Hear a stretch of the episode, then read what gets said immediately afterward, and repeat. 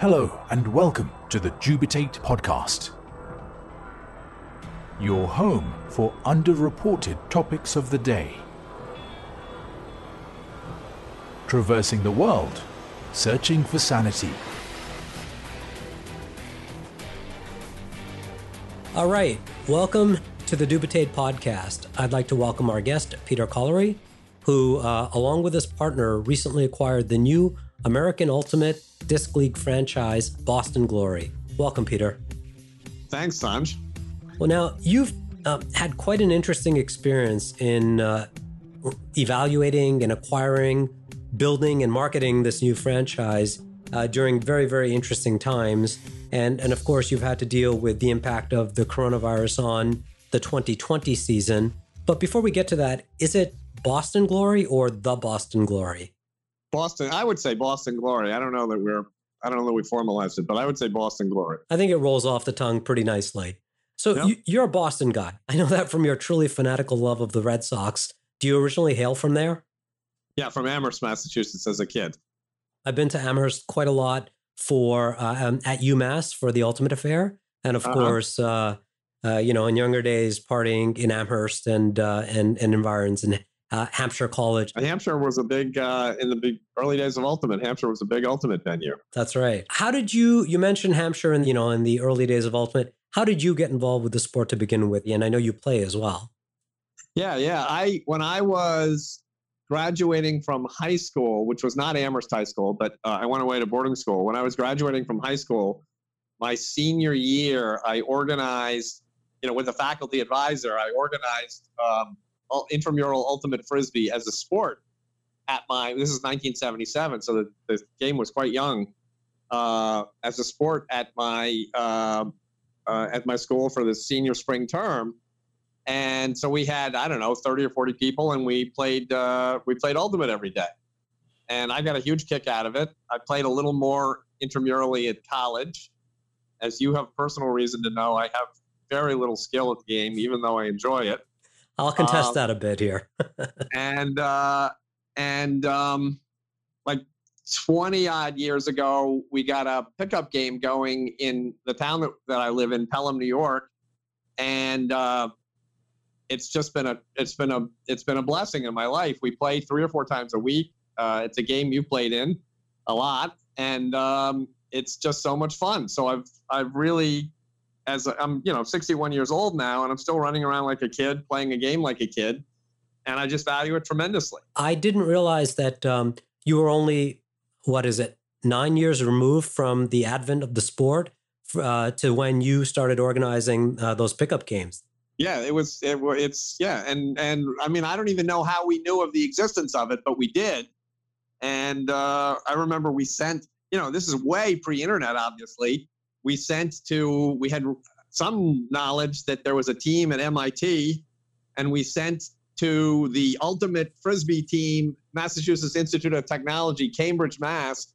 We sent a letter challenging them to a to a game. We never heard back from them, but that's basically how things were back then. That's amazing. Yes, there's some evidence of some of those early letters that folks post in the uh, Masters and Grandmasters uh, forums uh, on Facebook and, and other places. And it's amazing to realize that you have to send the letter, you have to wait a few days, you have to then um, adjust any planning, and then it's two, three, four weeks later before you can actually have a game. And, and that is a completely foreign um, model uh, to how, how um, the sport is organized now and how things get done. We actually, we had in Pelham, we had before I, before the, the pickup game that's been going for 20 years, maybe five years before that, uh, a local fellow tried to organize some games, and it just didn't take. And this, the distinction between those two efforts was the invention of the internet. It's just made things so much easier to organize and publicize, and for people of, of you know similar interests to find each other. And I, I don't, you know, this game we have is absolutely thriving now, and I don't think it would have existed if it weren't for the internet. Well, tell us how you got involved in bidding on and acquiring this franchise. You were you're happily playing your uh, uh, pickup games. You have um, the proximity of uh, New York Empire, which is the New York uh, American uh, Ultimate Disc League um, current reigning champion, and yep, undefeated. You, yep, and and you also have uh, a nearby uh, couple of summer leagues uh, that go on. One in uh, at SUNY Purchase, one over in Rockland County, and um, some other pickup games in the area. So you're happily playing, and then how does the Boston franchise even become an idea? Well, um, there's a fellow named Steve Hall who we used to play Ultimate with uh, for many years, or quite a number of years, and he moved to um, North Carolina, and he ended up and he played. He was a good player, and he had a history in the game. He ended up being the owner of the team, the Charlotte team in North Carolina, I think. Um, and then when that team folded, he ended up as a part owner of the Atlanta team, the Atlanta Hustle, and then became the commissioner of the league. Um, and he is, in my opinion, an extraordinarily capable guy. And anyway, even before he became the commissioner, when he was the owner, I think they've long wanted to have a franchise in Boston. It's a it's a great ultimate town, um, and it didn't make sense that they didn't have a franchise. That there had been a history of litigation with the uh, I think with the former owner of the other team, the uh, uh, Major League Ultimate. I don't even know the whole story, but it was anyway. There's some complicated history that had made it difficult for them to to sell a franchise in Boston. And so Steve started talking to me about doing it, and I really thought it was would be a fun, fun, fun idea. But at the same time, I was uh, you know leery because I wasn't going to be physically present in Boston, and if I've heard anything about you know sports franchises and in particular you know you know minor league sports franchises, it is that you need somebody on the ground selling, selling, selling, and managing costs, managing costs, managing costs. And I wasn't going to be able to do any of that. And um, so I was very, very hesitant to do it. Um, the way this ultimately, the way this ultimately came together was that um, a friend of mine who I had played ultimate with for a num- number of years and was a great friend of mine came to me when I was wrestling with the question of doing it and said, "Well, why don't we do it together?" And that made things so much better. It made it, um, you know, both less expensive. I was only going to bear half the cost that I would have otherwise had to bear, and more fun because he's a great friend of mine and we got to work together, and um, and uh, you know, less burdensome because he was able to do some of the work. So with him having suggested that, it sort of pushed me over the top to decide that we wanted to do it and uh, late last year, uh, we committed to to buying the franchise. obviously, momentum builds when you have somebody else that you're doing it with, and you have a great partnership with him. Um, but did, weren't you were you not still daunted by the aspect of it being remote and not forget about whether you could be effective or not, but it it feels less tactile, right?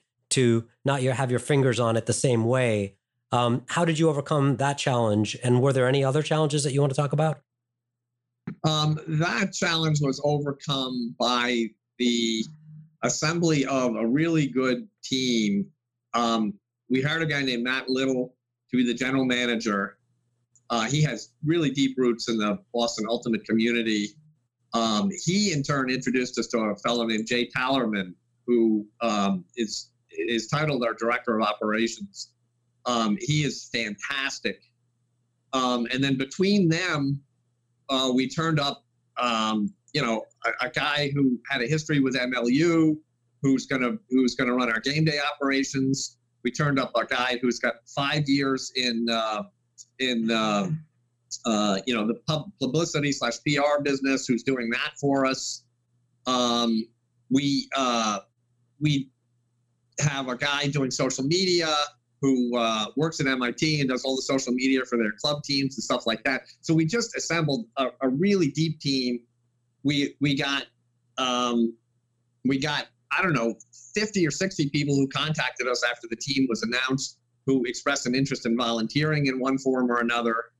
We oh, that's remarkable! Just by word of mouth. Well, yeah, you know, there was a there was a press release, an AUDL press release or something, but there were, you know there was a website that you could you could contact if you wanted to uh, volunteer. One thing that's kind of interesting, Sanj, is we are trying. We're it's it's a very nascent effort, but we are trying to figure out if we can sort of um, apply some of the advanced analytics that you see in so many other sports um, to this. And we have a handful of people who are like really smart and capable and really thinking about that area. Um, and we have some ideas that that we're trying to work on for that. We we had a uh, we got an opportunity to speak with the former head of analytics for the Milwaukee Bucks, and he gave us a bunch of insights that were more sort of philosophical than practical. You know, just insights about how we ought to go about building this analytic effort. Um, but that was really helpful and really fun. And um, so we just have a bunch of great people who, you know, almost exclusively are working on a volunteer basis um, and are really fired up to, to try to see this thing succeed. So that that you know definitely puts your mind at rest uh, uh, with respect to a lot of those concerns. That's amazing. What kind of um, team, uh, both the core team and the extended uh, group of volunteers that you've been able to assemble? Because uh, we had a chat one time after one of our pickup games, and, and we went to the pub, and it seemed like you know you were just evaluating um, uh, jumping in with both feet but from that moment to now, seems like it's come a, a long way. I think it has. I mean, it's sort of amazing. You know, we have we have tons of we have a logo, we have tons of merchandise in our store. We have, you know, until the COVID happened, we had a schedule. We had, you know, I mean, it was like a real thing. We have we have a roster. We have we have 40 fantastic players. We have a coaching staff. There's an awful lot of stuff that came together. Um, and it was really going to be i think it was going to be an awful lot of fun this year. So i want to ask you about that. So um, uh, first i just want to mention i think the logo is fantastic. As far as the the um, you mentioned about the roster now there are 20 uh, 21 other teams in the league right? And yep. and we mentioned the current residing champion right here in new york is the new york empire. Um, what was your strategy to recruit? And i guess I, i'll ask this tongue-in-cheek as well is there a player tampering rule in ultimate yet? There is there i think there is and there's a there's a very talented guy on the empire from boston and i sent him an email after we formed the franchise and i was a little leery about the tampering. I didn't i think you're not allowed to talk to a player who's under contract and i didn't know if he was under contract at the time or not but anyway i, I never got a response from him but i sent him an email and they reached the uh, they have breached the uh, the tampering rules um, um, the, with respect to the assembly of the roster, it was really a matter of just getting words at, word out to the community. We had tryouts, getting words word out to the community uh, uh, about the fact that there was going to be this team, and we were doing tryouts. And we had, um, I don't know, I can't remember, uh, seventy or more people try out for the, you know, in a, in a, in a we had two tryouts in lousy weather in like February in Boston yeah, I mean, it was it, the word got out in the community that the team is existed and was doing tryouts, uh, and uh, yeah, and we had a we had a you know very significant number of people try out.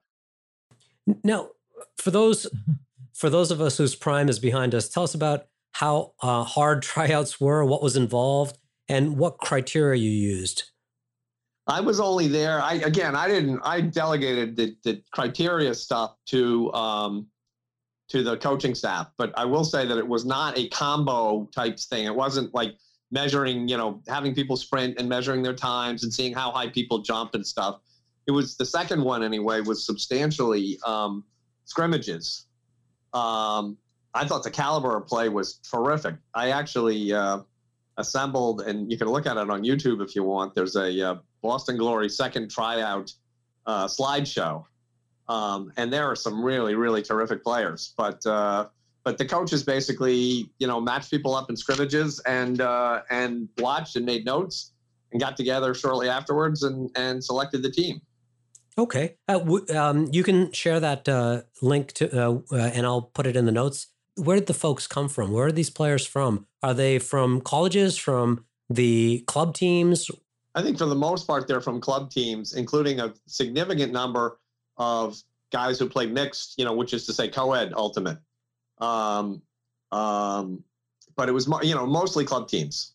Now, more and more kids are playing the sport. So, what would you tell them? The reason I asked you how tryouts went and and um, uh, what criteria you used, what would you uh, tell any kids who are currently um, dreaming of of you know making it to the big league, so to speak, if if that was their goal? Uh, just keep playing ultimate. It's so much fun. You know, I wouldn't I wouldn't sweat your. You're not going to get rich playing it, even if you even if you play professionally. So just if it's fun for you, keep playing it, and and if the road leads you there, that's where it leads you. Well, that's good advice. So it took roughly 40 years for baseball, and I know you're a huge baseball fan.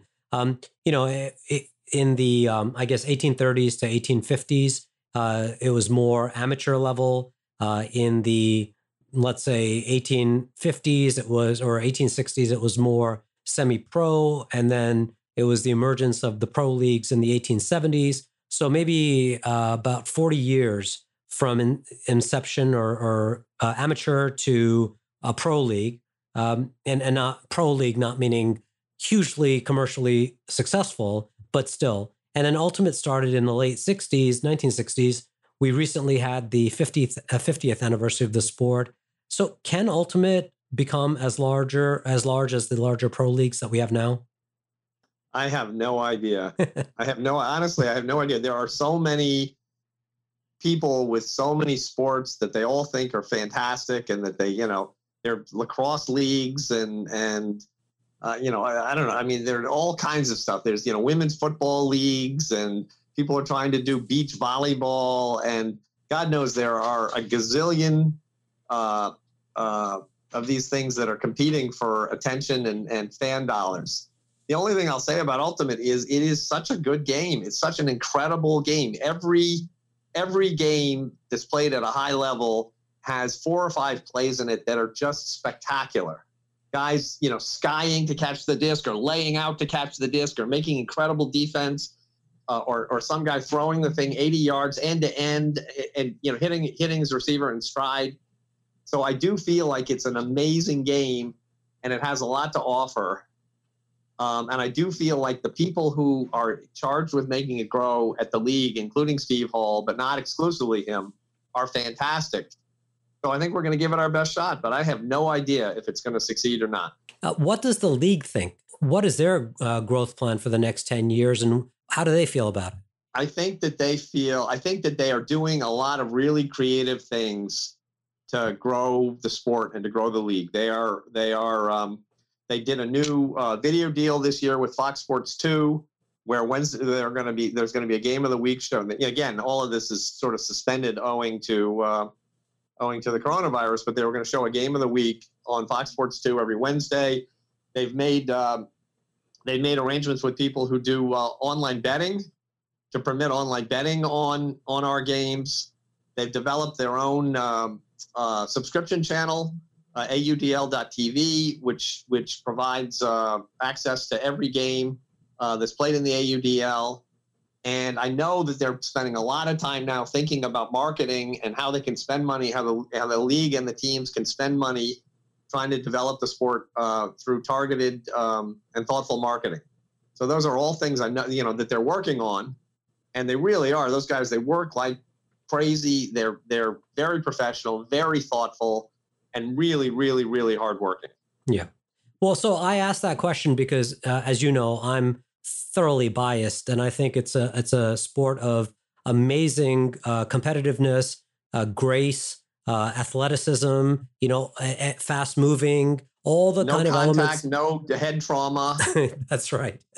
no head trauma. All of those characteristics to me uh, point to a pretty bright future. But I was just wondering if um, the the idea was the league felt that maybe in 20 years we'd get there, or in five years, or and I guess it's still too uncertain to be able to say with any precision. I think that they I think that they are engaged in some planning now that with with a 10 year sort of time horizon.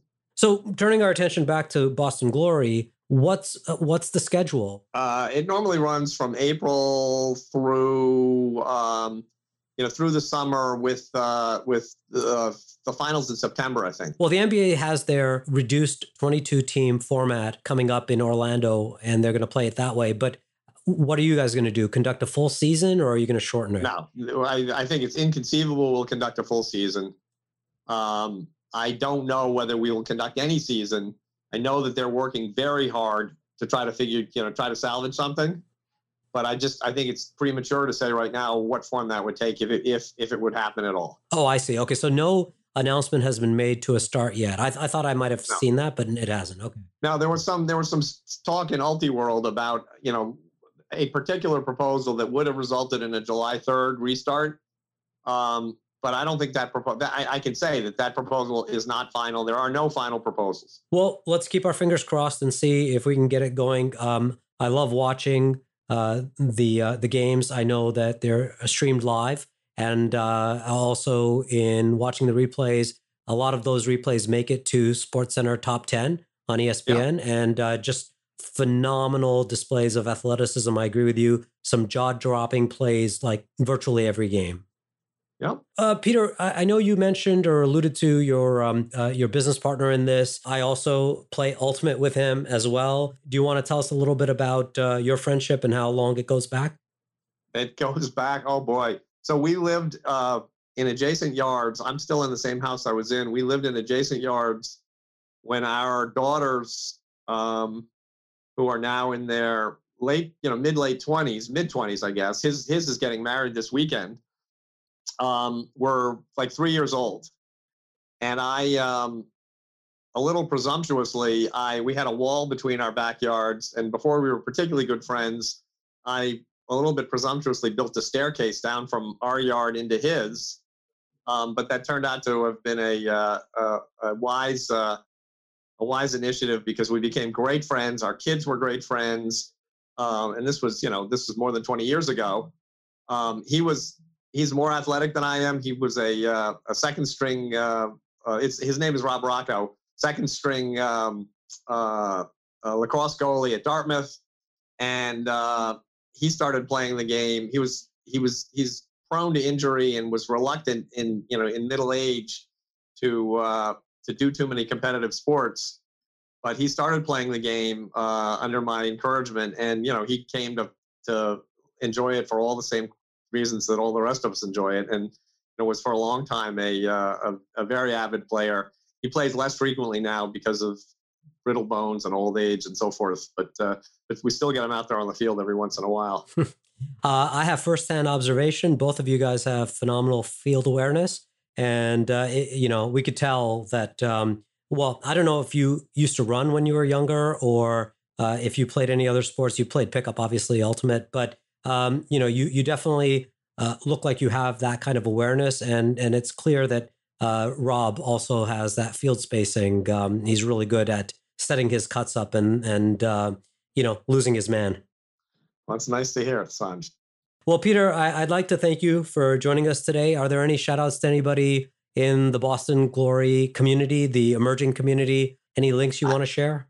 I would just I would just say that it has been really, really touching the way you know we've been we've been embraced by the community. Um, you know, just people buying merchandise and people buying season tickets, and you know, we were talking to them, well, we want to refund your season ticket, and they're like, well, I don't know, maybe maybe you know you should hang on to it, or maybe you should use it for you know, let me use it for merchandise, or it just is a uh, I don't think I've had a bad experience. I might have had one bad experience with a guy that I was trying to get field space from who worked for the city of Boston.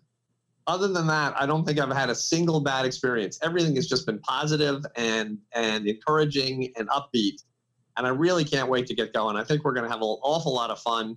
And I think I you know I hope it's uh, I hope it's going to come to be uh, be a real asset for for Boston and and just a, really fun experience for the people who choose to get involved in it. Excellent, excellent. And uh, just to protect your future ability to get field space, We'll just say he was having a bad day that day. That one example. well, I, I, it's almost certain he's going to hear about this because I'm sure the podcast is going to be incredibly popular. So, yeah, let's let's try to be diplomatic. Well, Peter, I found your story about launching this franchise to be fascinating and further complicated by the pandemic, and I was very interested for our listeners to hear about it. So, thank you so much for sharing it with us today. Well, thank you for having an interest, Sanj. All right, be well please visit dubitate.com for links and source material for this podcast. We welcome listener feedback and ideas for future shows.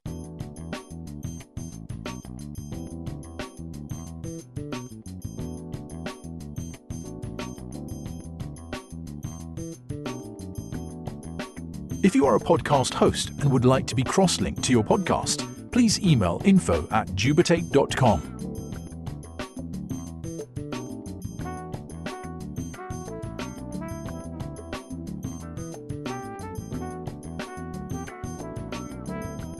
Until next time, when we once again traverse the world, searching for sanity.